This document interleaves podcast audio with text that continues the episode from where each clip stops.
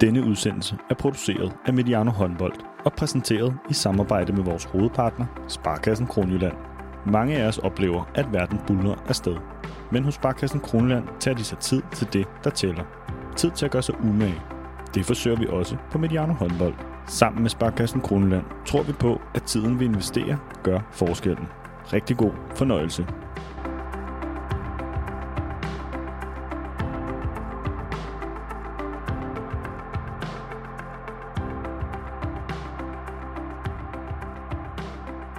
Velkommen til Mediano Håndbold. Vi er på tur til et sted og en by, som vi virkelig holder af her på redaktionen. Og på besøg hos en dansk landsholdsspiller, som vi holder mindst lige så meget af.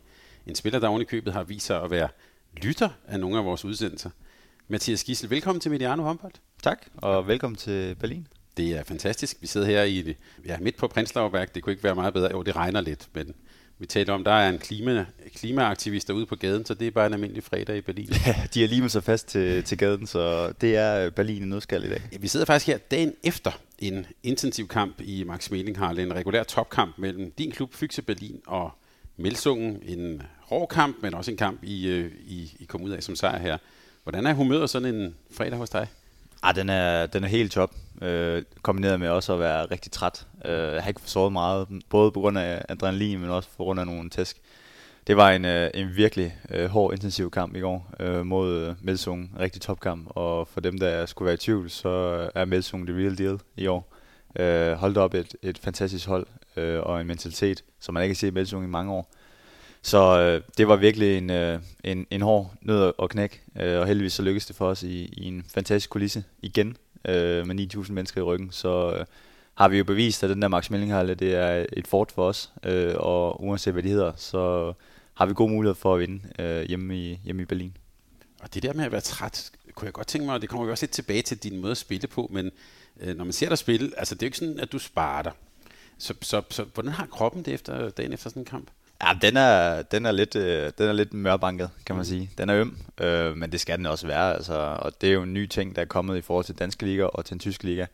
Øh, der har været, øh, det er en kæmpe forskel på, hvor øm og hvor, ja, hvor øm kroppen er efter sådan en kamp. Øh, og hernede i Tyskland, der er den godt øm, godt banket. Øh, men øh, vi, øh, vi er jo også, øh, bruger jo også hele forsæsonen til at kunne modstå de her øh, bank og, og være i god form. Øh, og heldigvis så kommer man tit over det. Øh, og en ting er på ømme øh, slag på kroppen, det skal man nok klare. Øh, det værste er jo, hvis man har noget øh, småskade eller noget, man går rundt og bliver irriteret med. Øh, og heldigvis har jeg ikke det, øh, så jeg tænker, jeg er fit for fight igen i morgen. Øh, nu tager jeg lige en rolig fredag her på sofaen, og så er jeg klar igen i morgen. Det skal være der vel ondt, vil jeg sige, efter den, efter den, øh, efter den sæsonstart, de har haft. 10 sejre i 10 kampe. Vi er tæt på noget, der næsten er historisk godt for Bundesligaen. Og når man så jeres reaktion på holdet i, i går i kampen, det kunne man godt se, det var, det var også noget, der betød noget. Bare, hvordan vil du sådan beskrive den der indledning, I har haft? Jamen, den er, som du siger, historisk. Mm. Historisk god. Uh, vi har jo også, uh, for hver gang vi får point lige nu, så laver vi ny uh, klubrekord over den bedste start i Bundesligaen uh, for klubben. Uh, jamen, den har været uh, fantastisk. Uh, det er klart, at vi så ind i en sæson, hvor vi ikke havde så mange spillere, uh, og der er blevet snakket meget om, at vi ikke har en bred trup, og uh, vi snart løber tør for energi, og hvad ved jeg.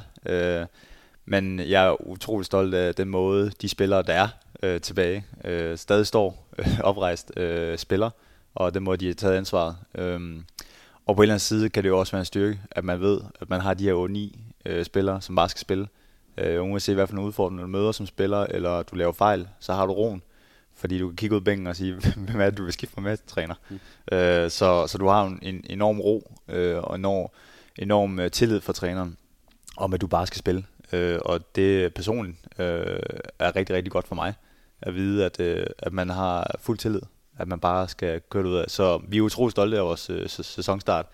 Øh, vi er også meget bevidste om, at øh, vi har kun spillet 10 kampe, mm. øh, og der er rigtig lang vej nu til vores endelige mål, som er at blive tysk mester. Øh, og det er vi ikke alene om. Øh, der er rigtig mange gode hold, der rigtig gerne vil være tysk mester. Men vi er utrolig stolte, øh, og vi kan jo ikke sætte en finger på vores sæsonstart. Og, og som hold, altså, øh, ja, det kommer vi tilbage til også lige om lidt, det der med at være en, en smal trup måske, men Øh, og, og når man kigger ned på jeres bænk, der går også to mand rundt med krykker, to øh, øh, sådan, øh, kan vi sige, måske bærende spillere også på jeres hold sidste år. Men, men jer, der så er tilbage, hvad er det så, I har lykkedes med sådan rent spillemæssigt? Hvorfor er det gået så godt? Jamen, vi har jo haft en... Øh, altså, sejr, sejr afløber og sejr. Øh, og naturligt kører vi på en selvtidsboost, hvor vi tror, at ingen kan, ingen kan slå os. Øh, og, og vi har oprettet en helt ny mentalitet, øh, som har været måske øh, lidt væk for Fyxe Berlin i mange år, øh, men som vi virkelig har fået arbejdet ind sidste, øh, sidste par år, med at, øh, at vi, vi er sgu gode. Altså, vi er gode nok. Øh, normalt har der været lidt har jeg i hvert fald fornemmet, at der har været lidt tilfredshed med at blive nummer 3-4 stykker øh, og spille med i toppen, men ikke vinde øh, til sidst. Øh, den synes jeg, vi er ved at komme lidt over nu, og ikke rigtig stiller os tilfredse med at tabe øh, mod Kiel eller Magdeburg øh, osv. Øh, så, så vi har jo lavet en, en, for mig en helt ny øh, identitet her i Fyxe Berlin, med at vi tror på os selv. Øh, og vi har spillet nogle utroligt tætte kampe i år. Øh, vi har vundet mange kampe, et mål kun. Øh, og det er ikke altid lige kønt, øh, men i sidste ende så handler det om at vinde. Og det gør det i professionel sport, det er sådan, vi bliver målt og varet. Øh, og der har vi virkelig haft en, en, en fed mentalitet, hvor i sidste år vi panikkede lidt. Øh, øh, så har vi i år bare sagt på, at vi, vi er gode nok, og vi får vores chance. Vi skal bare gribe den. Øh, og det har vi ikke lykkes her i, her i sæsonstarten. Og så er det også kombineret med, når man kun er, vi er jo kun tre bagspillere lige nu, øh, i hvert fald etableret bagspillere, så har vi nogle unge, der supplerer med.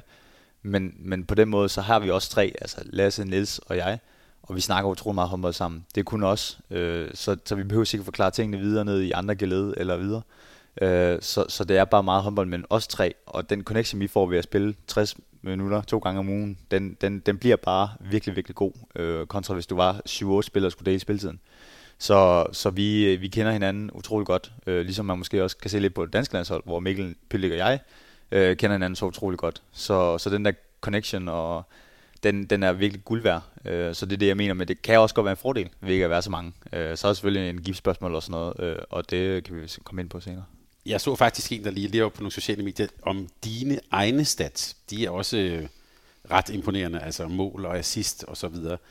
Øh, jeg tror nok, der er mange, der, der vil mene, at du har klaret det godt, men det her er jo ekstraordinære øh, gode statistikker, der er på dig, på dit eget spil. Hvad, hvad er du så kommet så godt i, i, gang, i gang med den her sæson?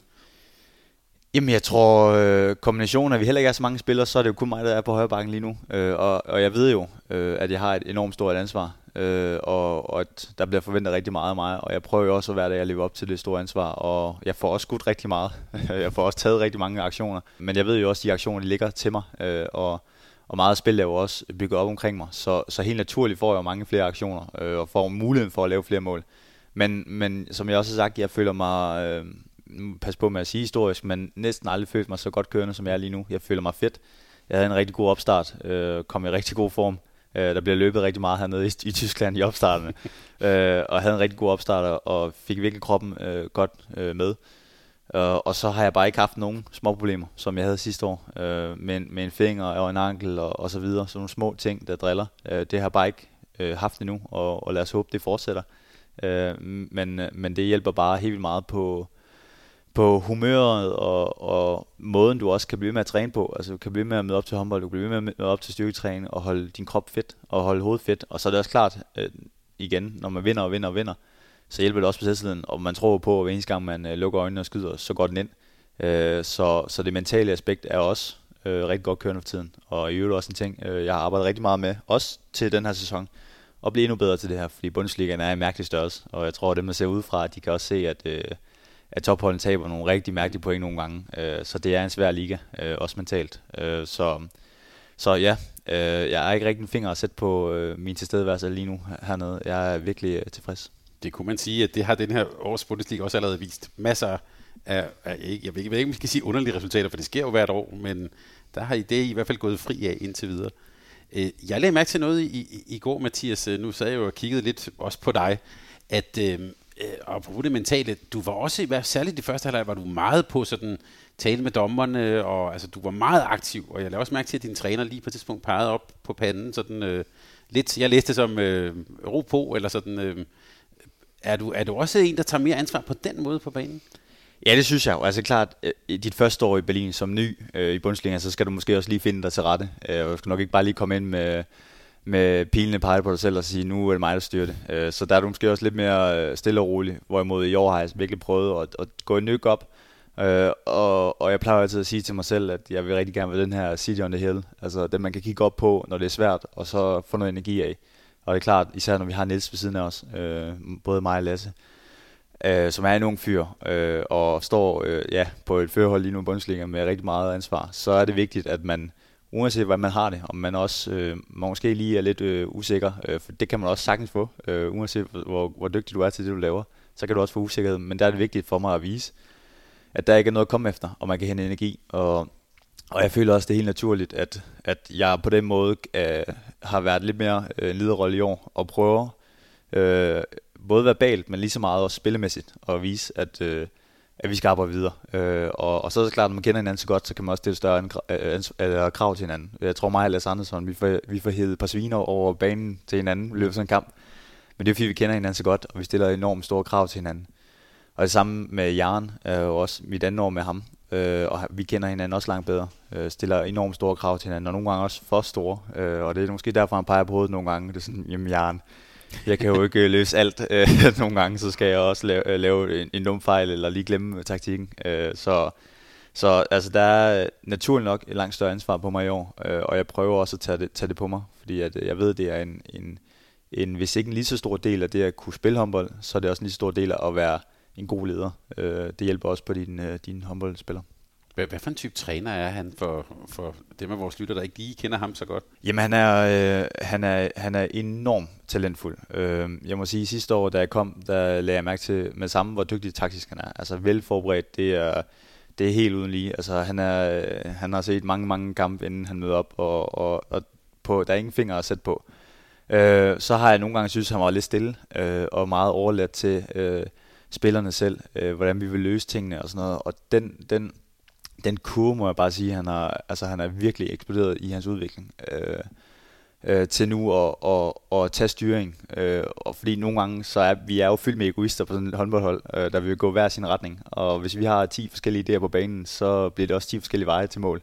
Og det er jo nogle gange godt være et problem. Øh, og der har måske, og det har jeg også sagt til ham, og det ved han også godt, at vi har savnet en retning her i, her i Berlin. Øh, at sige på, hvis vi har 10 forskellige der, så skal du som træner sige, at det bliver den her idé. Mm. Og så går vi med dig. Øh, og det har han virkelig, øh, at det har han virkelig øh, udviklet sig enormt meget. Han udvikler sig enormt fart. Jeg har ikke set en udvikle sig så hurtigt, som han gør for tiden, øh, som træner også. Øh, og det glemmer man måske nogle gange, at træner er jo også en, en uddannelse. Mm.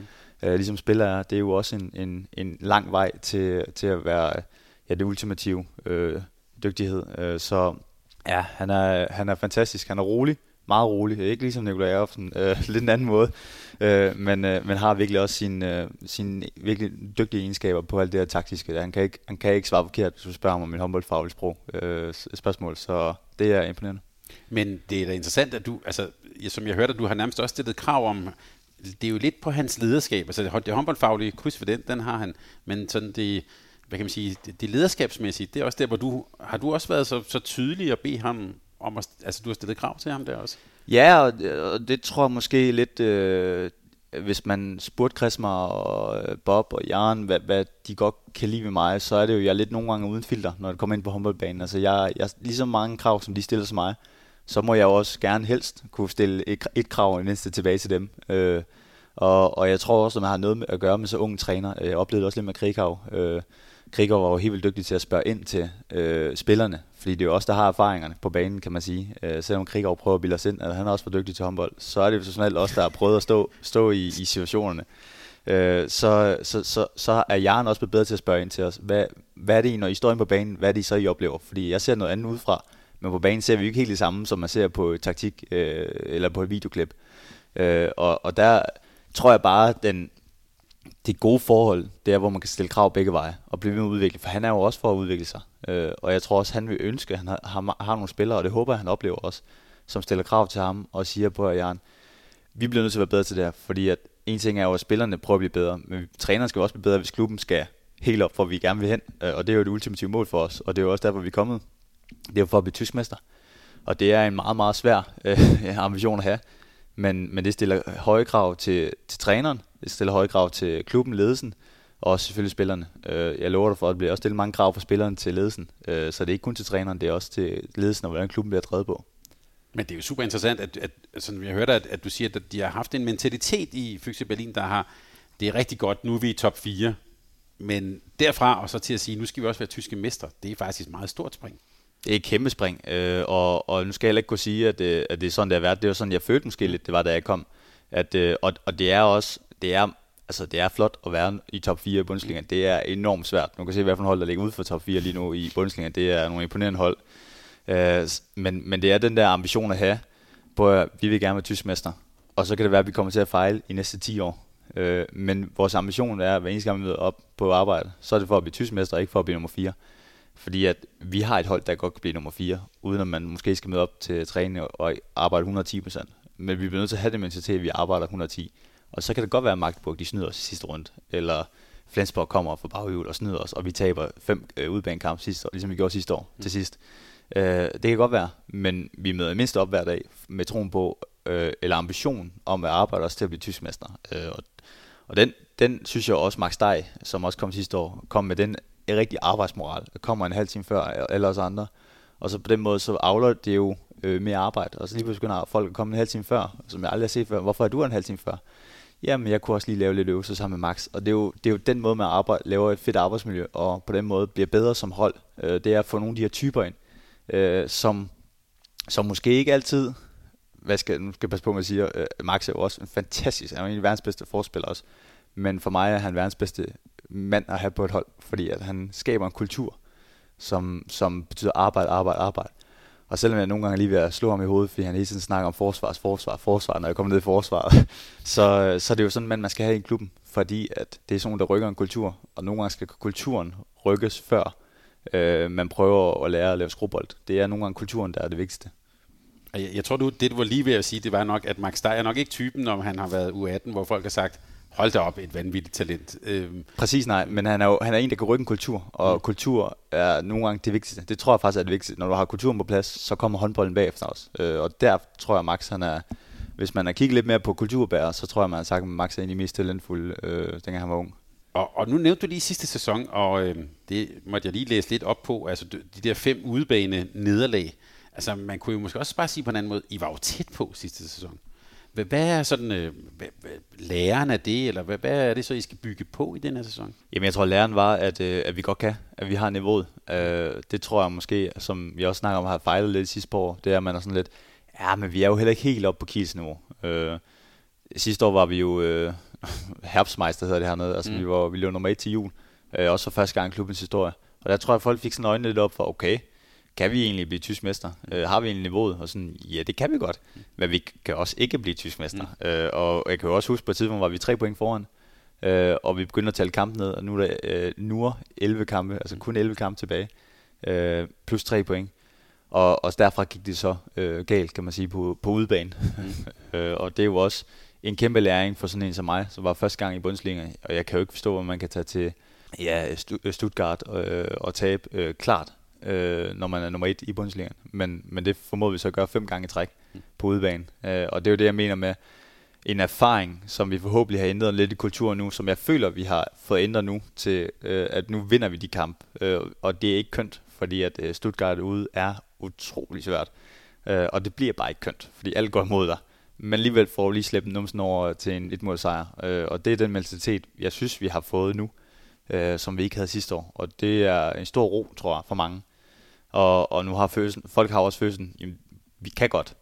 Følelsen har jeg også, vi kan også ikke. Øh, der er også mange andre hold, der, der kan vinde, øh, men, men vi er der, og jeg synes, det er kun øh, øh respektfuldt at snakke om os som øh, tysk mesterkandidat.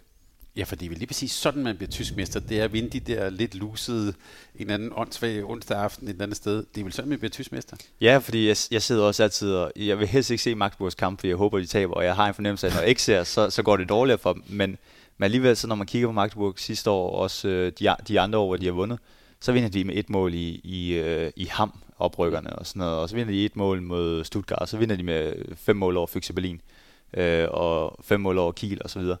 Og, det, og man, man kan undre sig over, ej, fik de lige, virkelig lige scoret på, øh, på en eller anden dum øh, situation til allersidst i Stuttgart? Ja, det gjorde det, og det er kultur, det er mentalitet, øh, og det er den der, vi skal nok klare det, øh, mentalitet, som, som kun øh, tyske mesterklubber har, øh, som Kiel. Altså, man kan også undre sig over, hvordan Kiel bliver ved med at vinde. Mm. Øh, det er jo, fordi de har en kultur, der hedder, at de er tysk mester i den klub, øh, og det skal de nok blive. Øh, så, så det er jo en kultur, man skal oparbejde, oparbejde og den tager ikke øh, et halvt år. Den tager ikke et år, den tager nogle gange 5-10 år, og jeg håber, den tager inden for 5 år. Øh, fordi ellers så, øh, så bliver jeg nok øh, lidt for gammel på, på det tidspunkt. Ja, vi har også talt om her på kanalen med Kiel, altså selvom de, mens vi taler sammen her nu, ser virkelig såret ud, det kan man kan jo ikke afskrive dem alligevel. Overhovedet ikke. Ikke i den her liga i hvert fald. men, men det her med at, og, altså, ja, lige ud turnering og, og, og, og, den mentalitet, du taler om her, nu kommer du fra en, kan man sige, en slutspilsturnering hjemme i Danmark. Der. Hvordan, ja, hvordan oplever du den sådan forskel? Ja, det er en øh, virkelig, altså en kæmpe forskel. Og jeg vil ønske, at man øh, i Danmark kunne få lov til at opleve en liveturnering, hvordan den fungerer øh, i praktisk og i hverdag. Øh, det er så vildt at, at være en del af det, øh, og jeg synes, det er fedt. Altså, øh, den her mentalitet, man også får oparbejdet hos spillerne, at, øh, at hver kamp er vigtig, hver kamp skal du være 100%. Den er, jeg tror, den er med til at udvikle os så meget som spiller, og som menneske, at man hele tiden skal være på. Øh, og, og der er ikke råd til fejltagelser. Øh, og selvom der fejl opstår, så skal de rettes så hurtigt som muligt. Og det, det tror jeg bare er en, en, en enorm vigtig læring. Så er det bare fedt, og, og at der ikke er nogen ligegyldig kamp. At du kan tage til Balling, og så er det stadigvæk at spille for et mesterskab mod oprykkerne. Øh, og de kommer til at give dig en over nakken, for de skal have hvert point for at overleve.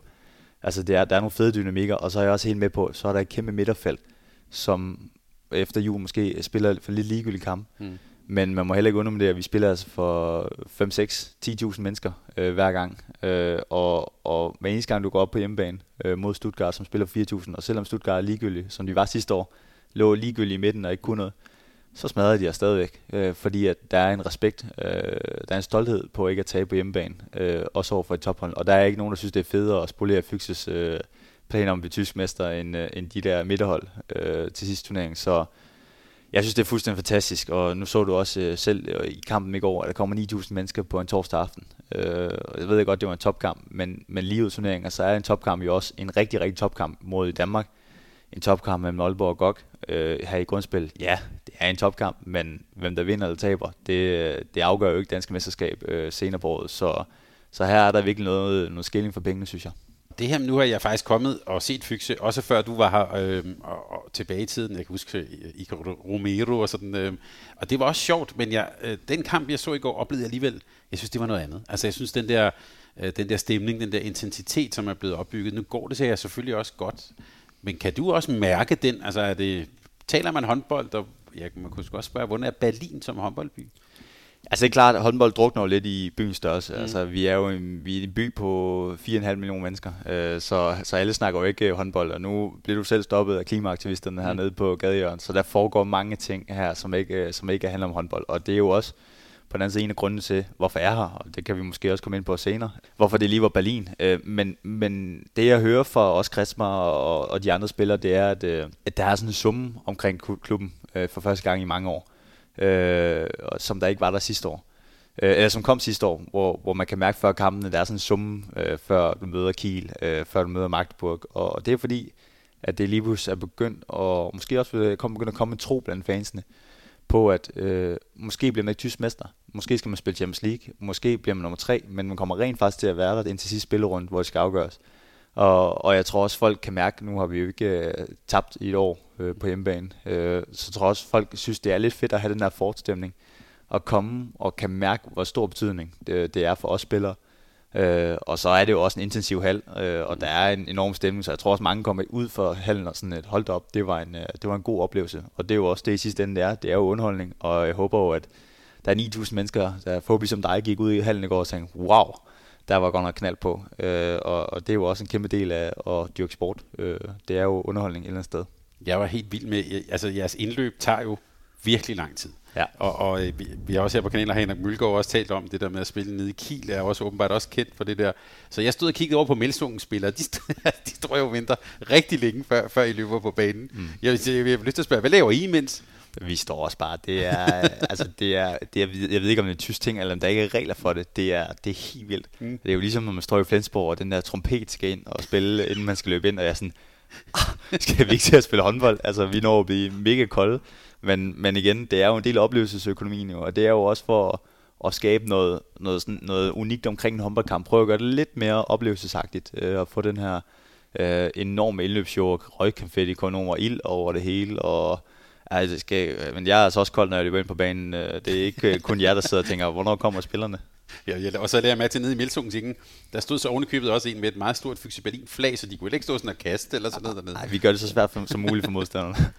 Men det her med, øhm, vi kan lige så godt gå ned i den, øh, den sti, det her med, at du valgte Berlin. Nogen vil måske tænke øh, med for eksempel Flensborg, altså der er jo øh, og øh, Pytlik og, og så videre, mange, Lukas Jørgensen, øh, ja, mange danskere, mange også, som du kender også fra GOG.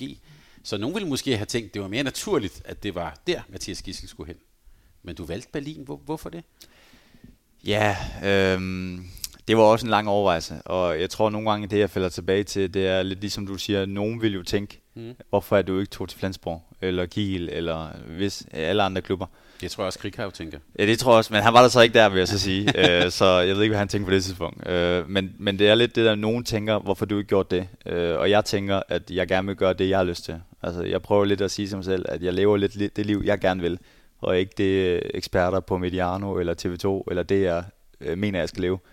Uh, og og jeg havde brug for at komme væk fra Danmark på det tidspunkt. Øh, det har, jeg har aldrig lagt skjul på, at det var lidt svært for mig at lige pludselig at gå fra øh, ingenting til øh, lige pludselig en alle kendt. Øh, det har jeg aldrig nogen slags skjul på, var svært for mig. Øh, og jeg tror også til sidst, der handlede det for mig øh, om mere om Mathias øh, Gissel, end det handlede om Mathias. Mm. Øh, altså det handlede mere om håndboldspilleren, end, end, eller det handlede mere om mennesket, øh, og ikke så meget om, at det er at spille håndbold. Øh, og der var meget interesse for mig, og, og, og det kom selvfølgelig på baggrund af håndbold, men, men jeg ville jo egentlig gerne prøve at skille tingene lidt ad, og prøve for ligesom at jeg er jo også Mathias, øh, og jeg har også en familie, øh, og jeg kan også godt lide at gå i biografen og tage ud og få en øl med mine venner. Øh, men på et tidspunkt handlede det bare rigtig meget om, at, at, at jeg var gissel, alle sammen gissel hele tiden. Øh, og derfor tror jeg bare, at jeg havde behov for at flygte lidt, øh, hvis jeg skal være helt ærlig. Jeg var også lidt længere væk end lige Nordtyskland, hvor man kan køre over grænsen og se sine forældre, eller,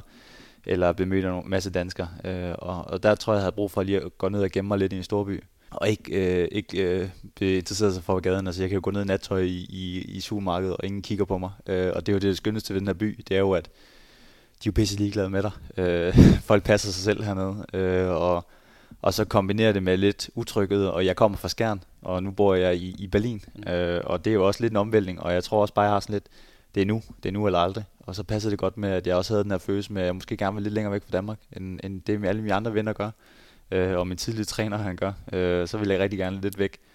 Og så var jeg også bare mega øh, fanget af den her ambition om at blive tysk mester for første gang i en klubs historie. Øh, virkelig. Og det er måske naivt, og der er mange, der siger, at øh, det kommer aldrig til at lykkes for os, og det er dumt, og det var meget nemmere at tage til Kiel og Flensborg. Ja, det var nok meget nemmere, men nogle gange behøver det skulle ikke være så nemt alt sammen. Nogle gange bliver man nødt til at, at hive sig selv op og og kæmpe måske lige en lidt ekstra, end man behøver i alle andre klubber for at blive tysk mester. Og, og nu synes jeg jo et eller andet sted, øh, ikke folk snakker så meget om, at det er naivt længere, øh, at nu synes jeg jo egentlig, at folk har respekt for, at vi er der, og vi er en kandidat.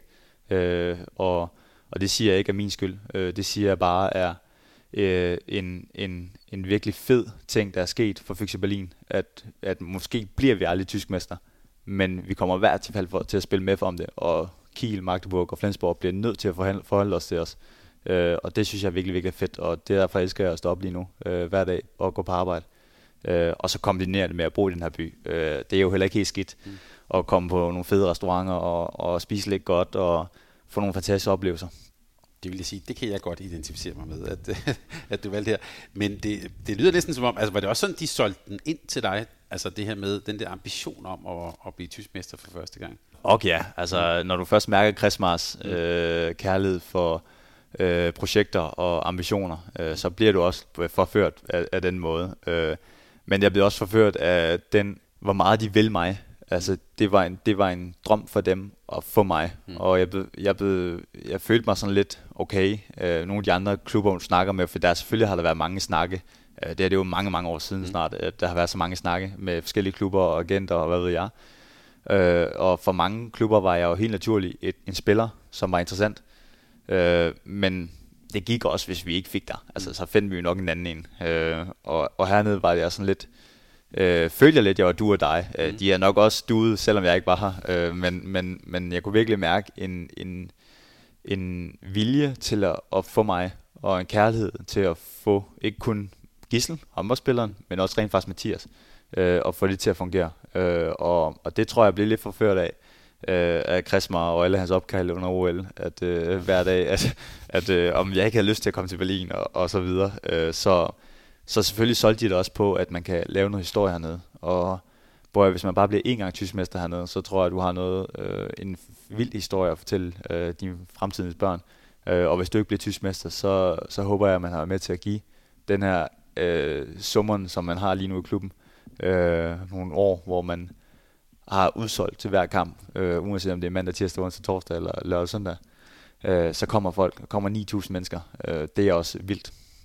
Jeg synes, det er interessant, at du omtaler det som Mathias og som Gissel. Hvor, hvorfor den sondring? Altså, det er jo ligesom du, altså superhelte har Clark Kent og Superman og sådan. Altså, det, ser du det også lidt sådan, som to forskellige ting? Ja, det gør jeg, fordi at øh, Gissel, det er, jo, det er jo det, jeg ligesom er Gissel 19 er kendt for. Det er det, der står på ryggen på landsholdstrøjen, og det øh, de fleste mennesker øh, associerer mig med. Øh, og så er der Mathias, som, som også har en familie, øh, som også skal gå tur med hunden og, og samle lorten op, øh, som også er privat. Øh, og, og, og, og jeg tror, og helt forståeligt, tror jeg nogle gange, folk glemmer lidt, at vi også er mennesker. Øh, og nu har vi jo også haft det med Mikkel og Rasmus, der kom tilbage til Danmark. Øh, mm. også, de har også fået et chok.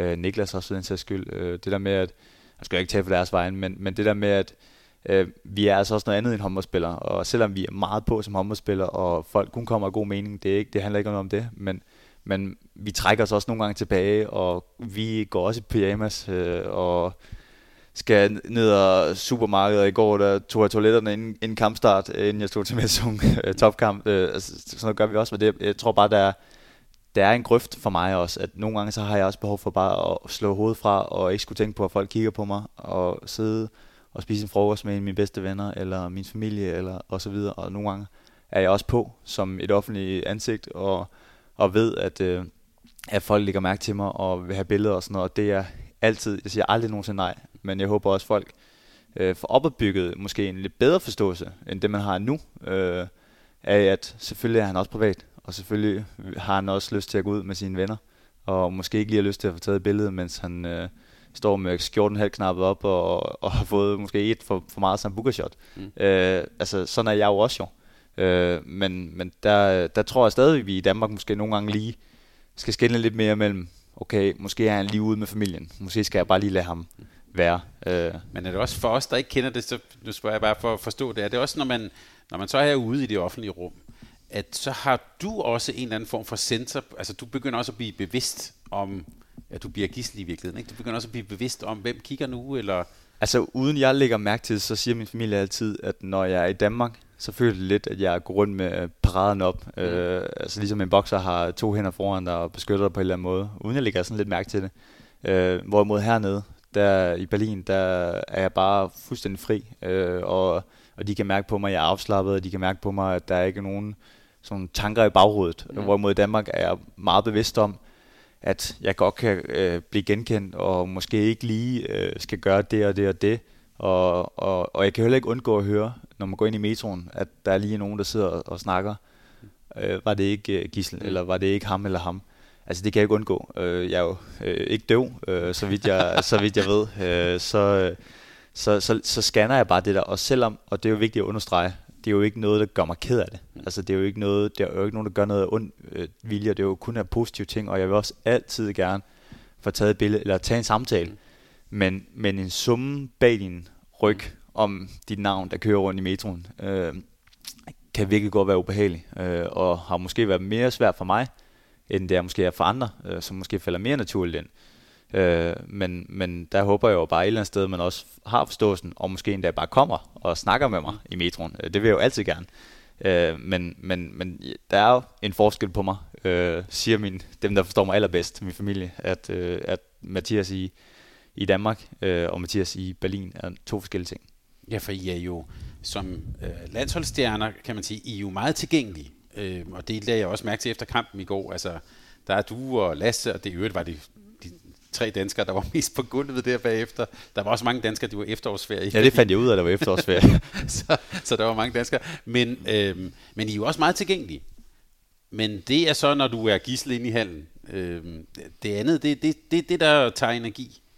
Ja, jeg, jeg tror jo, at der, der er jo meget sådan, der er også på arbejde, og, mm. og jeg vil gøre, altså jeg spørger også uh, Sofriden, er I tilfredse? Mm. Uh, jeg spørger danskerne går, er I tilfredse? Har I fået alle de billeder og autografer? Fordi jeg, jeg vil ikke gå hjem, hvor der er en, der har, taget øh, fra Danmark ned på efterårsferie for at få se en kamp og få en autograf. Så vil jeg ikke, jeg vil ikke til hjem. Altså, det er sgu ligegyldigt for mig, om jeg skal gå i seng kl. Øh, 10, 12 eller 1. Øh, fordi at øh, jeg kan sove længe i dag. Mm. Øh, og det er mit arbejde. Øh, og, jeg, og det er også derfor, jeg gør en kæmpe dyd ud af, at når jeg er på arbejde, så er jeg på arbejde, og jeg vil gøre alt for, at der alle går tilfredse hjem, og der ikke er nogen, der sidder og føler sig overset. Øh, selvom det måske nogle gange kan være lidt svært. Øh, især når vi er så, øh, øh, så heldige i Danmark at spille i boksen for 5.000 mennesker, så er det nogle gange lidt svært. Men vi prøver virkelig, og det tror jeg også folk, håber folk har fornemmelsen af, at vi er meget øh, tilgængelige. Og jeg håber også folk har fornemmelsen af, at hvis man møder mig i, i Netto, så må man altid gerne gå hen og snakke med mig om kampen, øh, og sige, at det var sgu dårligt. Eller det var forhåbentlig også, kan man sige, det var godt. Øh, men jeg håber også, at folk har en forståelse af, at vi er også normale. Altså, vi er også normale mennesker. Og, og jeg tror også, at folk selv kan have følelsen af, når man står i metroen, Ja, nu er det lidt med metro eksempel, men, mm. men den er med, jeg gider sgu ikke snakke med nogen, når jeg står med mine AirPods. Mm. Øh, og det har alle mennesker jo. Øh, den har vi altså også. Øh, eller den har øh, håndboldspillere også, eller den kan jeg i hvert fald have. Øh, og og der, der tror jeg bare, at det her, apropos med skiftebelin, det tror jeg bare var en af vægtskålene på lige at flygte lidt mere, mere væk fra Danmark, øh, og stadig have muligheden for at komme tilbage til Danmark, for det er jo ikke sådan, jeg, jeg hader jo ikke Danmark, altså der er jo ikke noget bedre i min verden, og jeg er jo ikke noget sted, jeg tanker mere energi, end at være i Danmark og hos min familie og venner. Men, men jeg tror også bare, det var godt for mig lige at, at flygte lidt.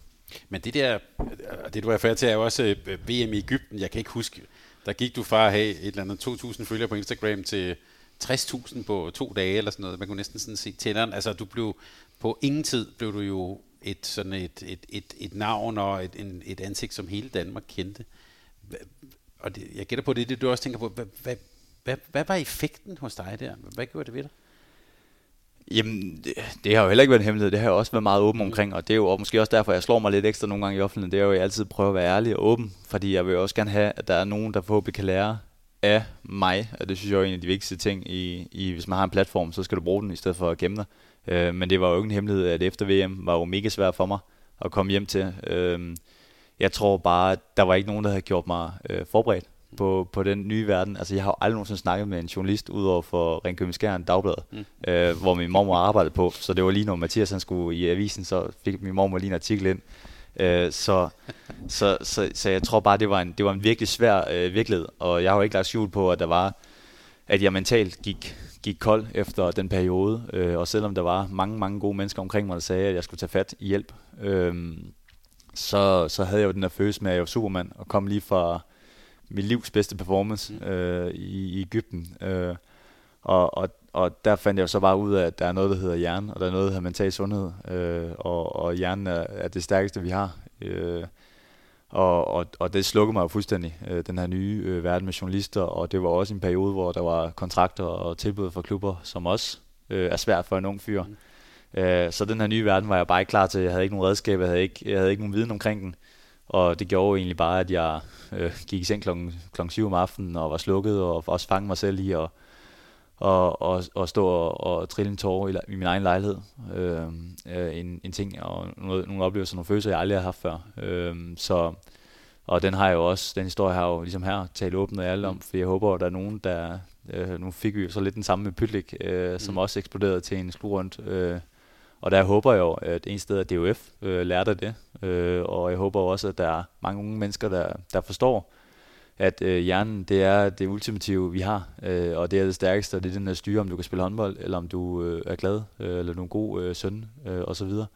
Øh, og at det er vigtigt at træne det, og det er vigtigt at, at passe det, og pleje det. Og, og det tror jeg er den, by far, den bedste kalder det oplevelse, det er det jo ikke, øh, det er jo det er det jo på en eller anden måde, men den bedste erfaring, jeg har fået i mit liv, det var den periode.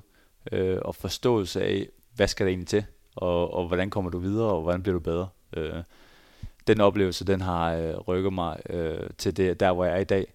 Øh, det er jeg faktisk ikke i tvivl om. Den har gjort mig til en meget, meget bedre håndboldspiller, og meget øh, stærkere og bedre øh, Mathias.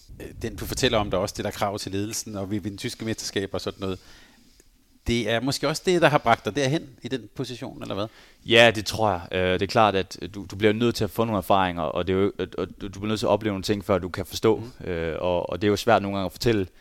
Øh, jeg, jeg prøvede jo at snakke med Pylik om før, hvad det var. Jeg var sikker på, at han ville gå ind og brænde baner. Jeg mm. kender ham jo så godt, og prøvede at forklare ham, hvad de her ting bagefter. Hold nu øje med det her, pas nu på det. Og, og Altså på forhånd? På forhånd. Ja. Og, og Pylik var jo også, som han er. Han er jo cool, og har også en fantastisk familie, der kender gamet. Øh, og, og han, han, han, jeg tror også, han havde svært ved at forstå det, øh, men måske også vidste godt, hvad der ville ske lidt, og, og på den måde kunne arbejde på forhånd. Men jeg tror bare, den største styrke, jeg har trukket ud af det, det er, at det ikke er en svaghed at bede om hjælp, øh, men, men, men tværtimod en styrke. Øh, og den tror jeg også, jeg vender om, når, apropos med Jaren. Altså, det er jo ikke en svaghed at gå til Jaren og sige, at vi bliver nødt til at bedre til det her. Det er en styrke. Og ligesom når Krigau kom sidste år og sagde til Morten, jeg ved ikke, hvad vi gør her. Så det er jo ikke en svaghed, det er en styrke, fordi at, ligesom når jeg spørger øh, min fysisk træner, hvad skal jeg gøre for at få en større brystkasse, så siger han, så skal du træne bænk.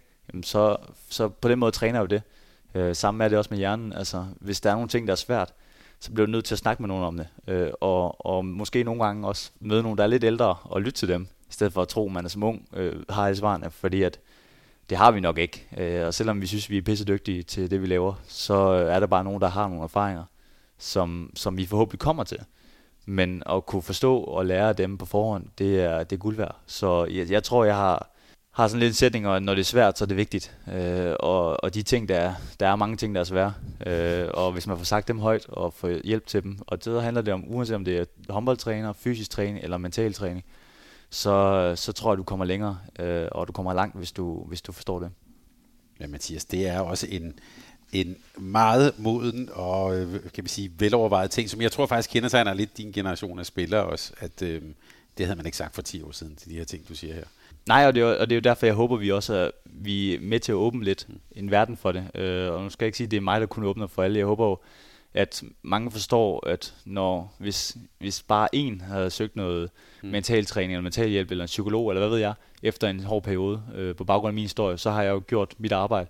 Og det er jo bare det, jeg håber ikke, man går og gemmer tingene, når man har en platform. Øh, så synes jeg jo tværtimod, det er en, stærk, en styrke at sige, på her, det her, det har jeg oplevet, og det her synes jeg var svært, og det her, det gjorde jeg. Og så kan der måske være en, der lærer det, eller en, der måske bare har lyst til at komme til mig og sige, at jeg har haft det samme. Øh, så øh, ja, jeg håber lidt, at man på den måde åbner døre, i stedet for at blive med at lukke og sige, at det er kun for svage mennesker mentalt træning. Sige, nej, det er svage mennesker, der siger det. Det er stærke mennesker, der søger mental træning, fordi at hvis man finder, forstår, at hjernen det er den, der styrer, om du kan skyde den 10 gange op i hjørnet, så, så kommer du til at ramme 10 gange op i hjørnet. Hvordan er mentaliteten med, med det i Tyskland, i en tysk kontekst? Jeg kunne i hvert fald godt sidde med den fordom, der hedder, at det er ikke noget, man taler om i Tyskland.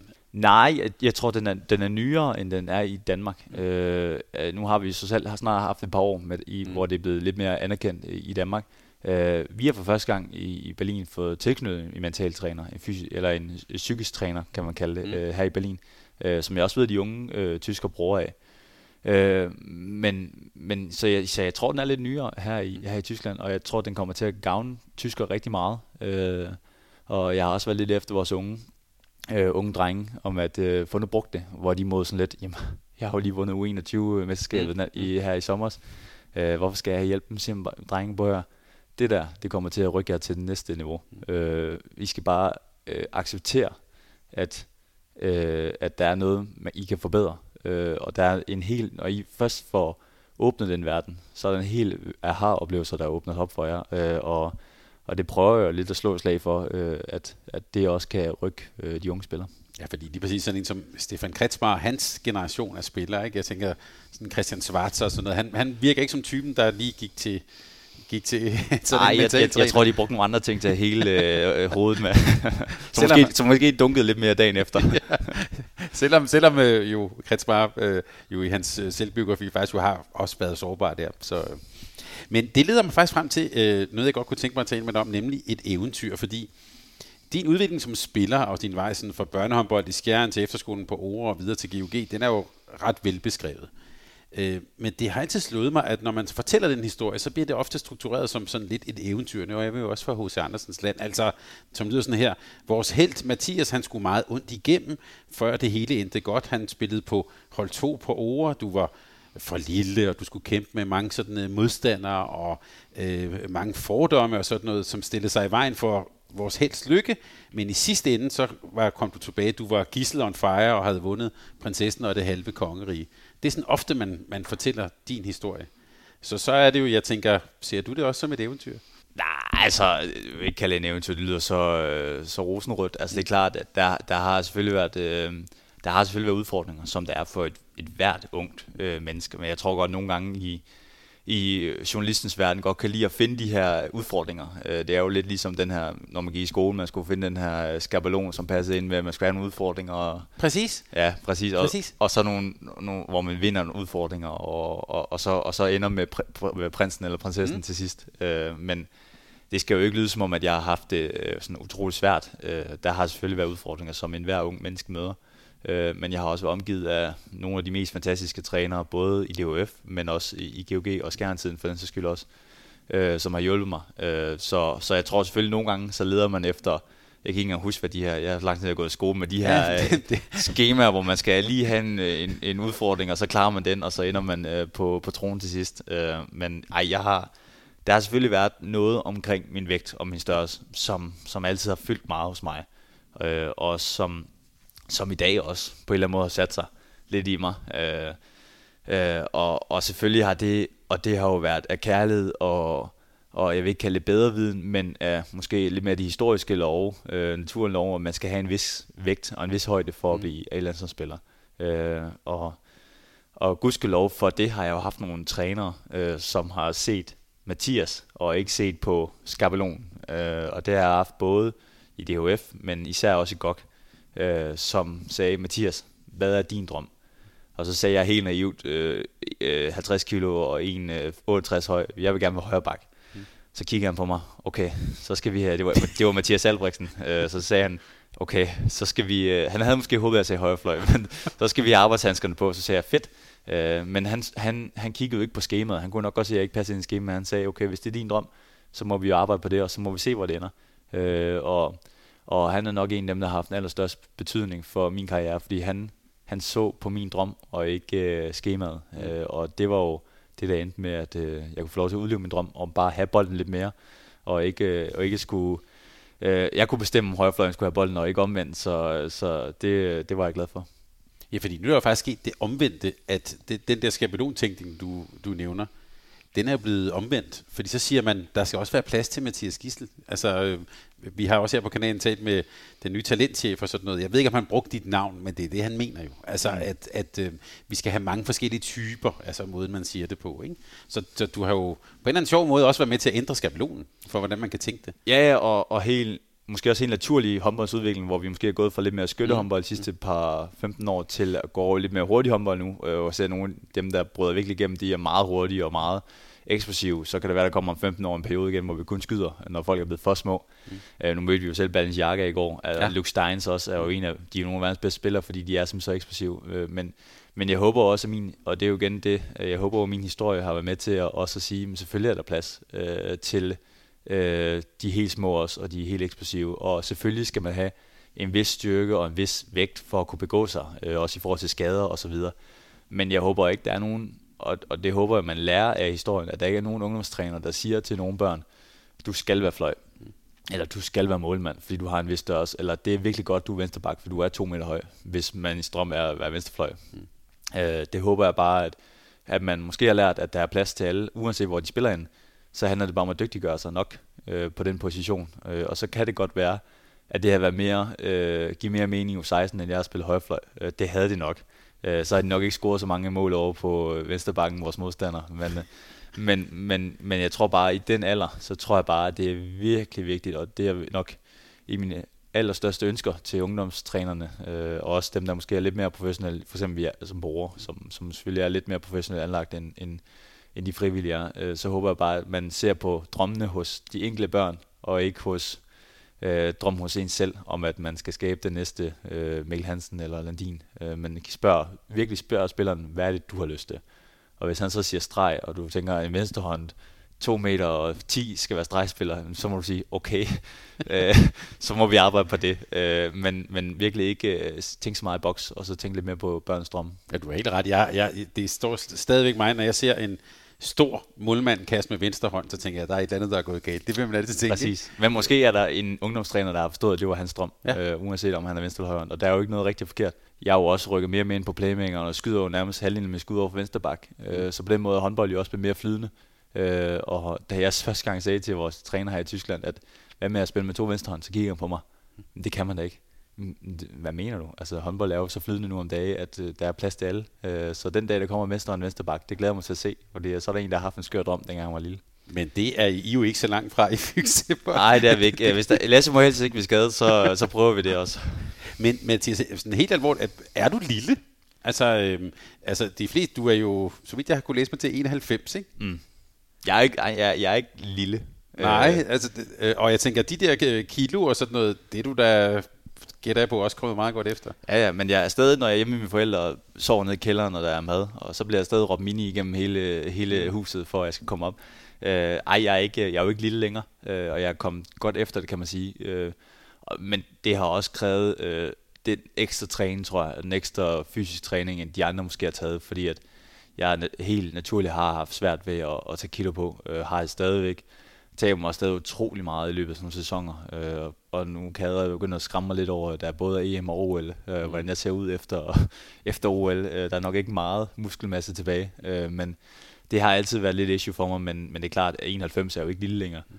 Øh, men, men jeg var øh, lille. Jeg kunne huske mit allerførste mål på, på ord. Øh, var med Carsten Stum, min træner. Han sagde til mig, at øh, ja, du skal veje, når sæsonen er slut, skal du veje halvdelen af Knud, øh, som var vores store stregspiller, der vejede 120 kilo.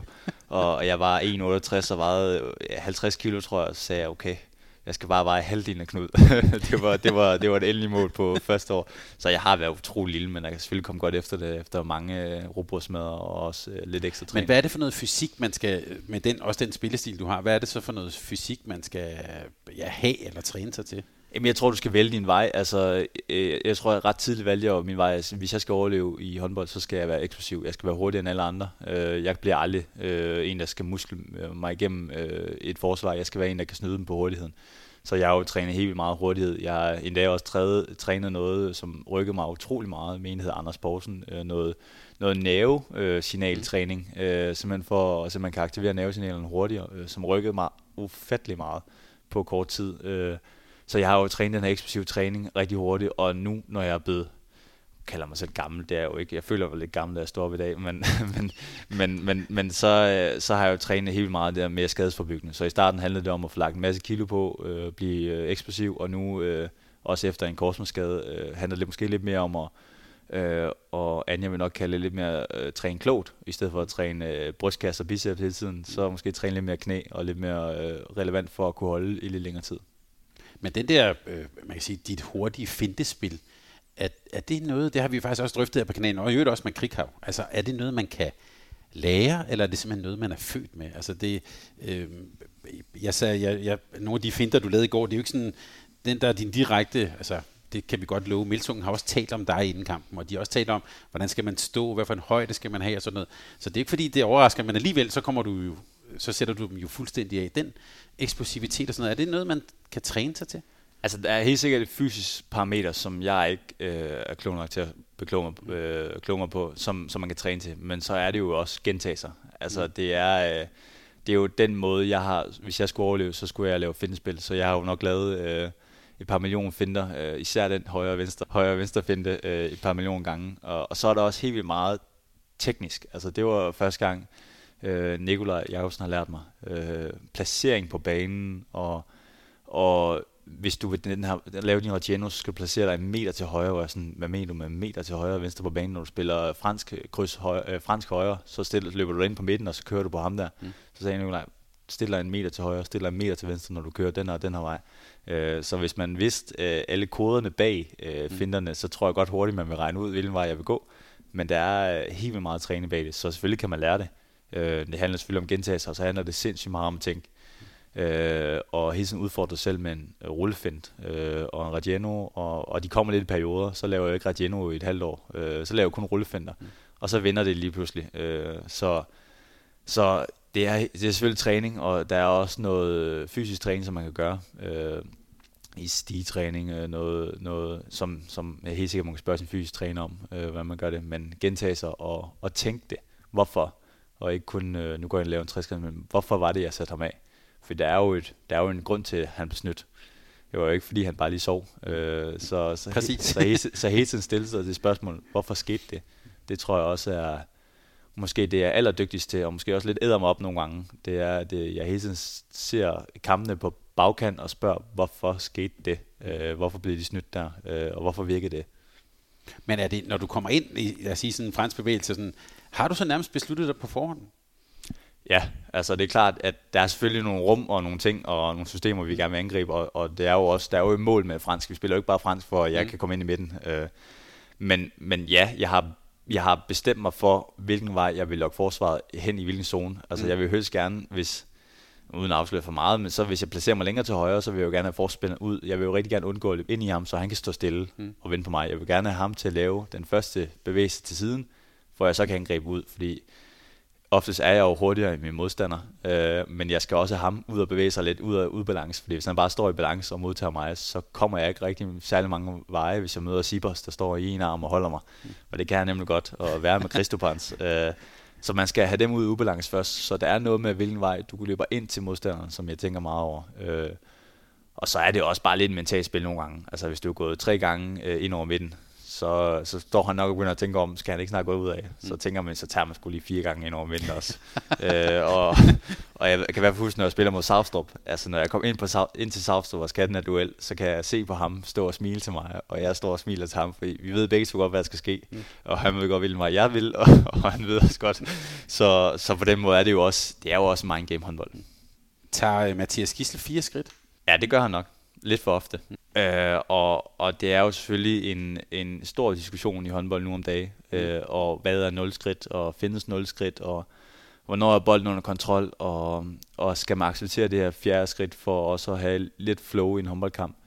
Øh, og jeg tror jo et eller andet sted, at der kommer altid sådan nogle diskussioner i håndbolden, og, og nutidens håndbold er jo totalt hurtig, og foregår også meget på fjerdeskridtet, og, og jeg kan heller ikke selv, øh, hvis du spurgte mig, hvad, hvad, hvad han siger lovene om nulskridtet, det, det kan jeg heller ikke helt forklare dig, og, og, og det er jo komplet umuligt at finde ud af, hvornår er driblingen øh, under kontrol, og hvornår dribler man videre, og hvornår er det første skridtet. Det har man jo ingen chance for at se. Men jeg vil også øh, våge den påstand, det er svært at spille den nutidens håndbold, som vi alle sammen elsker. Øh, jeg synes jo, jeg forstår lidt på folk, at, øh, at man elsker af alle typer, at der er plads til alle typer.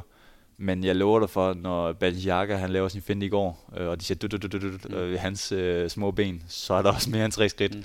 Men der er jo ikke nogen, der kan se det, mm. og der er heller ikke nogen, der reagerer på det.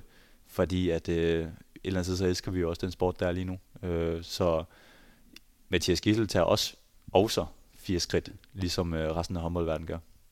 Så det, men det er jo ikke, altså jeg tænker på, det er jo ikke en bevidst strategi at, og sådan det, øh, udfordre reglerne på den måde. Ej. Det er vel sådan som spillet er, eller den rytme, der er i, i Fuldstændig. Fuldstændig. Ej, det er ikke, fordi jeg går ind og siger, nu opfinder jeg fire skridt finden. Mm. Øh, nej, det er øh, den, den rytme og den kontakt, der også bliver tilladt i håndbold. Øh, altså tit så synes jeg jo også, at fjerdeskridtet kommer, fordi at der får to hænder i brystet, og det er altså 120 kilos mænd, der står og skubber dig i brystet, så du mister naturligt balancen, og den, nogle gange bliver du nødt til at tage det ekstra skridt for at kunne holde oprejst, og så videre. Øh, så, så selvfølgelig går jeg jo ikke ind til en håndboldkamp og tænker, at øh, nu opfinder jeg fireskridtsfinden øh, og revolutionerer håndbolden, uden at blive dømt skridt. Øh, men det er en naturlig udvikling af spillet, fordi at det bliver så hurtigt, og fordi vi tillader så mange hurtige spillere. Øh, og så kan vi jo også godt gå tilbage om 15 år til tre skridt og skyde ud for 15 meter. Men jeg vil også våge den påstand, og det er også lidt bias, fordi det er min spillestil, men våge den påstand af pirouetter og øh, Balenciaga og Luke Steins, at vi kan have dem i håndbold nu om dagen. Øh, har jo selv Jelle Lykke for, for GOG, at, at vi kan have sådan typer, og vi ligesom som håndbold omfavner så mange forskellige typer, både Christopans, men også Balenciaga på samme hold, øh, at det er fantastisk for sporten. Øh, og så er jeg med på, at der skal måske fløjtes to skridtkendelser mere.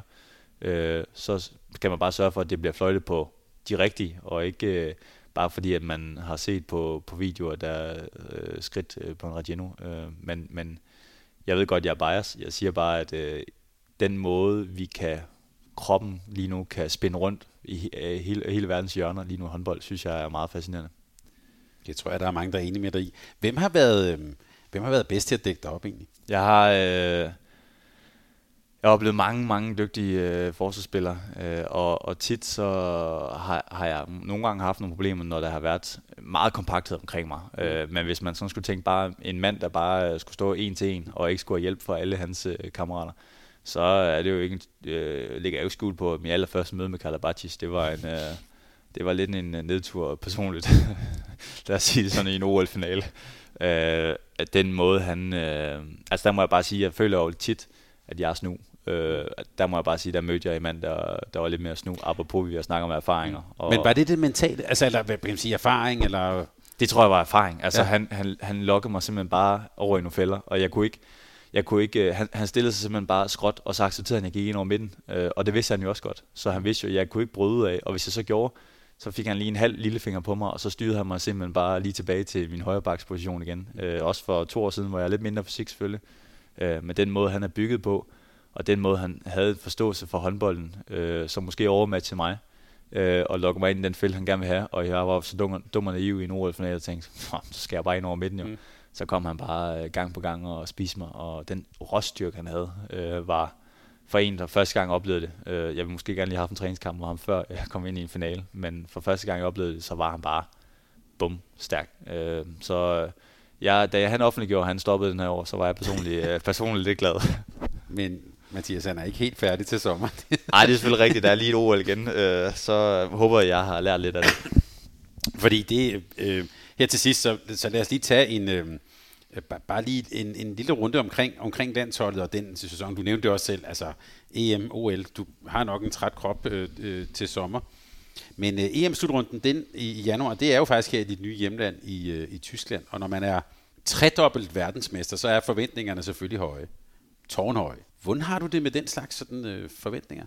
Jamen altså, det er, det er fint. Altså, vi kan jo ikke lyve os fra det jo. Øh, altså, jeg ved ikke, hvem det er, vi prøver at narre, når vi siger, at, øh, at vi ikke øh, forventer, at vi skal være i, i hvert fald i finale weekend. Øh, så er det klart, at EM er et, et hårdt format, som vi måske historisk har haft lidt svært ved end, end VM. Øh, Øh, men altså, jeg ved ikke, hvem det er, vi prøver at narre, når vi siger, at øh, selvfølgelig skal vi stå i finale weekend. Altså, det er jo det ypperste mål for os, så vi kan invitere alle danskerne til Køln, tror jeg det var. Ja, det og, øh, og, og have en, øh, forhåbentlig en fantastisk weekend sammen til sidst og fejre det ultimative. Men jeg synes jo et eller andet sted, at vi har den fedeste, øh, fedeste mentalitet og, og svar på de spørgsmål, der kommer fra journalisterne. Fordi de spørger os hele tiden, at øh, hvordan kan I undgå at vinde? Øh, sådan, det kan vi sagtens. Mm. Øh, men som Nikolaj siger, så er vores mål jo ikke at vinde. Vores mål er at spille god håndbold. Mm. Øh, og det synes jeg er det fedeste, fordi så sidder vi ikke øh, til træningerne og til forberedelsen og tænker, nu skal vi ind og vinde, og vi skal øh, blive europamester. Øh, nej, han siger, vores mål er at gå ind og spille god håndbold. Fordi så ved han, at øh, når vi spiller god håndbold, så er der kun øh, meget få hold, der kan slå os. Øh, og hvis vi spiller god håndbold, og Frankrig så slår os alligevel, så må vi også bare acceptere det, for så har de været pissedygtige på dagen. Øh, men, men vores mål er at gå ind og spille det bedste håndbold, vi kan. Øh, og når vi gør det, så ved vi bare, at alle andre hold skal være virkelig, virkelig, virkelig dygtige for at slå os. Så, så vi sidder ikke øh, og tænker, åh oh, nej, nu skal vi ind og blive europamester, så er alt, alt færdigt. Vi tænker bare, og, det, og man kan simpelthen sidde med skuldrene slappet helt af, og så tænker vi skal bare gå ind og gøre det, vi er dygtige til. Spille god håndbold, og så, øh, og så ser vi på resultatet bagefter. Og det ved jeg godt, I vil gerne have, at vi siger, at vi skal være europamester. Men, men underliggende ligger der jo bare i, at vores mål er at spille god håndbold. Og så selvfølgelig så går vi jo på banen for at blive europamester øh, og, og fejre det med Danmark. Men, men målet er, at øh, ambitionen er at spille god håndbold. Sådan er vi slet ikke her på Mediano. Der vil vi gerne se at spille god håndbold også. Præcis. Det er derfor, vi gerne stiller op. men Mathias, når man har set dig på landsholdet, øh, altså din fjerde landskamp, det var åbningskampen ved VM i Ægypten mod Bahrain. Din fjerde landskamp, der scorede du 10 mål. Det virker som om, du havde været med altid så den der vej ind øh, på det her hold, altså, hvordan vil du selv beskrive den? Det virker som om, det meget naturligt, men i virkeligheden har du faktisk ikke spillet så mange landskampe. Nej, det bliver også mindet om, hver gang jeg er med Alandin og Mikkel. når, når jeg prøver at lyde, som om jeg er gammel, så siger Niklas lige, at ah, vi skal lige være enige om, du har ikke spillet så mange landskampe. Og så jeg, ja, det har jeg selvfølgelig ikke. 52 har jeg talt til. Ja, øh, ej, men det er simpelthen... Øh, Først og fremmest så er det det ultimativste, altså for en, for en dansk håndboldspiller at komme på et dansk landshold. Det er så forbandet godt øh, det hold. Øh, og nu kunne man også se udtagelsen, hvor mange dygtige spillere, der bliver undladt. Det er, øh, det er mindblown. Det er også lidt hårdt at være på landsholdet, fordi der er så mange øh, fantastiske spillere, der står og banker på. Øh, men det er jo kun fantastisk for dansk håndbold. Øh, men det er simpelthen det... Øh, først og fremmest så er det jo en lille familie, øh, og vi glæder os som små børn om, at der er en uge til, at vi skal møde ind til landsholdssamling og være sammen. Øh, det er jo helt fantastisk, at man har skabt det fællesskab og en kultur, som man kan glæde sig til at rive en hel uge ud af sin familie, og, og så møde ind med, med 20 mænd og, og have det godt.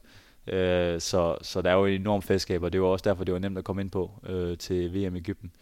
Det var simpelthen så mange øh, fantastiske øh, holdkammerater, øh, og apropos erfaringer. Øh, der kom jeg jo ind på som meget, meget ung lille put, og spurgte jo, om jeg ikke skulle tage jeres tasker, og skulle jeg tage jeres coronatester, og hvad ved jeg, der ellers var i Ægypten. Og, og alle folk var bare simpelthen så nede på jorden, og, og flinke og passede på mig. Og det var alt fra pressechefen, der sørgede for, at jeg ikke øh, var med i presse, til pressechancen på hviledagene, fordi at naturligt nok, så ville de jo snakke med mig. Men vores pressechef Frederik gik ned og sagde, at han kommer ikke. Så var TV2, hvorfor kommer han ikke? Jamen, fordi han skal fokusere på næste kamp. Og det var jo det perfekte. Jeg var jo 20 år gammel. Altså, øh, jeg går, helt naturligt gik jeg jo op i, hvad pressen sagde om mig, og, og jeg kan jo ikke undgå på Facebook at læse, øh, hvad der bliver skrevet om mig, så de passer så meget på mig. Det siger jo lidt om DOF, men det siger også lidt om øh, øh, spillerne. Øh, og jeg kan huske, hvor meget ansvar og pres Svend, især som stod lige til højre for mig, øh, tog, tog af mig. Øh, det var jo helt, helt fantastisk.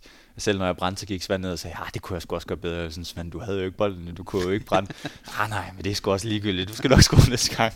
Så de var simpelthen så, øh, altså der er så meget opbakning og så meget energi at hente, og det er jo lidt, øh, af Landin, jeg er blevet inspireret af det der uh, City on Hill. Uh, og det er jo ikke fordi Landin går og siger det, at han vil være City on Hill, men det er noget, jeg har fundet på. Mm. Uh, men det her med, når man kigger ind på Landin, så får du simpelthen så meget ro og så meget energi, uh, når han står med hans kæmpe arm og dækker hele målet. Og den her leder, som, som er så rolig og er så cool, så, så, så, så bliver man selv sådan lidt, oh, puha ja, det skal, vi skal nok klare det, agtigt. Uh, og det er jo også lidt det, jeg prøver at være, uh, sådan lidt, en, jeg ved ikke, kan man en, den nye Landin, men, men den lidt lærte, lærte Landin, ikke? Altså, og det kan godt være, at Landin han tænker, at det er noget nonsense, noget Gissel sidder og snakker om, men det er den følelse, jeg har, når jeg kigger ind på ham, det er bare, at jeg bliver så rolig, og det gjorde jeg også til min allerførste slutrunde, når jeg kigger på Mikkel, Niklas, Svand og hvad de ellers sidder. Uh, mange store stjerner, der var, uh, og man må jo ikke glemme, at jeg var så ung, og jeg kan jo stadig huske, uh, dengang jeg idoliseret dem, uh, mm. og, og, og spurgte om autografer og, og Mikkels pandebånd og så videre. Uh, så var det en, uh, det var virkelig en nem gruppe at komme ind på. Det er en meget smuk reference, den der Shining City of on a Hill. Jeg skal lige slå op. Jeg tror faktisk, det er Walt Whitman eller sådan noget. Ja, det er noget amerikansk øh, politik. Jeg kan huske, jeg skrev min SRP om det. Det er derfor, den blev med at komme frem. ja, jamen, det, er, det, det, det, må vi slå op, men det er det der med Shining City of on a Hill. Meget smukt. Men Mathias, du lavede jo, jeg ved ikke, om det var en fejl, men du lavede faktisk din første slutrunde, kunne jeg forstå på nogle af de andre, at øh, altså, du vandt jo bordtennisturneringen. At der stak du næsten måske lidt for langt frem, eller hvad? Ja, jeg, jeg vælger jo at ligge i en taktik, der hedder, at jeg spiller defensivt. øh, og det var meget upopulært. og så tror jeg også, mange var sådan lidt, ja, ham den nye, ham vil vi heller ikke uh, træde for meget på. Fordi jeg vil sige, uh, attituden omkring uh, mit bordtennisspil uh, er ændret væsentligt uh, siden at, uh, jeg vandt den turnering. For jeg vandt jo nede i Ægypten og var meget åbenmundet omkring det. Uh, og der var heller ikke, der var god stemning, når jeg spillede finalen, og der var ikke noget, altså jeg kan ikke engang spille en træningskamp nu øh, til samling, uden folk sidder og buer og siger, at jeg spiller dårligt og spiller defensivt. Øh, så ej, det er en lille sjov ting, vi har. Øh, men ja, jeg er jo i hvert fald forsvarende bordtennismester, og det er jo ikke mange, der kan sige det. Er det en gruppe med... Øh, altså, øh, der, der er jo sket en løbende udskiftning, kan man sige. Øh, er det en gruppe også, men er der sådan et tydeligt hierarki, når man træder ind i den gruppe? Både ja og nej. Altså, selvfølgelig er der et hierarki, det er der jo på alle mm. øh, hold, arbejdspladser osv. Øh, men, men det er ikke sådan, at der sidder øh, toppen af og kun sidder og spiller kort sammen. Øh, og, altså overhovedet ikke. Øh, så, så, så når jeg siger også nej, så er sådan, du kan ikke føle, der er et hierarki. Men du ved jo også godt, hvem der tager den endelige beslutning, mm. og øh, om det er hvid eller sort tøj, vi spiller i. Øh, øh, eller nogle andre beslutninger. Mm. Øh, men, men altså, det er alle, og, og vi sidder og snakker Øh, de sidder og snakker om børn, og vi er unge sidder og snakker, hvad mener jeg med børn? Og mm. vi sidder og snakker om Playstation, og de unge sidder og tænker, oh, altså det er Playstation. Øh, altså, jeg tror, det har været fantastisk for landshold øh, at få nogle unge ind og kombinere det med nogle lidt ældre. Jeg tror, øh, Henrik Mølgaard og så videre synes, det er helt vildt fantastisk at, at få nogle, nogle unge fyre med krudt i. Og så tror jeg også, nogle af de synes, vi er pisse fordi at øh, vi, vi ikke sover, og vi øh, larmer, og, og der er hele tiden gang i os. Øh, men, men jeg, der, og det er jo det, jeg siger, at vi er jo en lille familie, og jeg, jeg glæder mig som øh, så meget til at møde ind den der mandag, og den gensynsglæde, vi har med at se hinanden. Øh, og vi ved, at vi skal have en hel uge, og vi bare skal hygge sammen. Øh, og, og det er jo også fantastisk, når man så fjerner en uge midt i Bundesligaen, øh, hvor vi er allermest presset, og så siger, at nu skal I lige møde med landshold, at vi så også har det godt, og det er noget, vi rent faktisk glæder os til, og vi er noget, vi får energi af. Øh, man får lige renset luften og får noget ekstra energi, så øhm, jeg tror, der er et, en fantastisk cocktail af nogle masse unge fyre, der gerne vil fremad livet, og nogle gamle fyre, ældre fyre, der siger, tag nogle lige roligt, dreng. Lad os bare blive ved gamle. Øh, Mathias, så her til sidst, øh, du nævnte selv en sæson, hvor altså, lige nu, mens vi taler sammen her, meget intensivt, du skal, I begynder jo faktisk også på European League nu her, øh, eller er allerede i gang med det. Slutrunde og et OL til sommerkamp. Hvordan, hvordan er din hjerne egentlig kalibreret på det? Tænker du allerede hele sæsonen, eller tænker man de næste uger frem? Jeg tænker næste uge frem. Altså, jeg er heller ikke så øh, organisatorisk, at jeg ved, hvad jeg skal lave i de næste par uger. Men, men naturligt nok ved jeg jo godt, der er et EM, der er et OL. Øh, det jeg prøver lidt øh, i sådan et OL-år, øh, fra erfaring fra sidste OL, hvor kroppen var færdig, øh, så at sige, da jeg mødte ind til OL. Øh, Øh, der var ikke meget at tage, så prøver jeg helt naturligt at få lagt lidt ekstra styrketræning ind, og Jaren er også meget bevidst om, at der er en, øh, der er en OS-loren, så at vi får en ekstra tid til at styrketræne ekstra gang, så vi kan bibeholde lidt muskelmasse til at tage af. Øh, så på den måde prøver vi at være lidt fremadsynende, uden at det heller ikke må forstyrre, at øh, vi bliver målt på korte, kortbaneresultater, og at øh, vi helst skal vinde så mange kampe som muligt øh, nu. Øh, men, men vi prøver at se det fremad, uden at se for meget fremad. Men øh, jeg glæder mig, og jeg tror, det bliver et, øh, et fantastisk år, ikke her kun i Fyks Berlin, men også på danske landshold. Det er i hvert fald en stor fest, der ligger og venter forude. Mathias, det var et godt sted at slutte. Tak fordi vi måtte komme og besøge dig. Selv tak. Og der er vel simpelthen bare at ønske alt muligt held og lykke. Både med Fyks Berlin, men selvfølgelig også med det danske landshold. Det glæder vi selvfølgelig. Tak fordi vi måtte komme og besøge dig. Tak fordi du lyttede til en podcast fra Mediano Håndbold. Hvis du kunne lide udsendelsen, så husk at abonnere på Mediano Håndbold, der hvor du hører din podcast. Så får du den seneste udsendelse serveret direkte til dig. Du må gerne fortælle dine venner om os, og husk at følge os på Facebook, Twitter og Instagram. Mediano Håndbold kan lade sig gøre på grund af Sparkassen Kronjylland. De er med Mediano Håndbold og det kvindelige danske landshold. Tak fordi du lyttede med.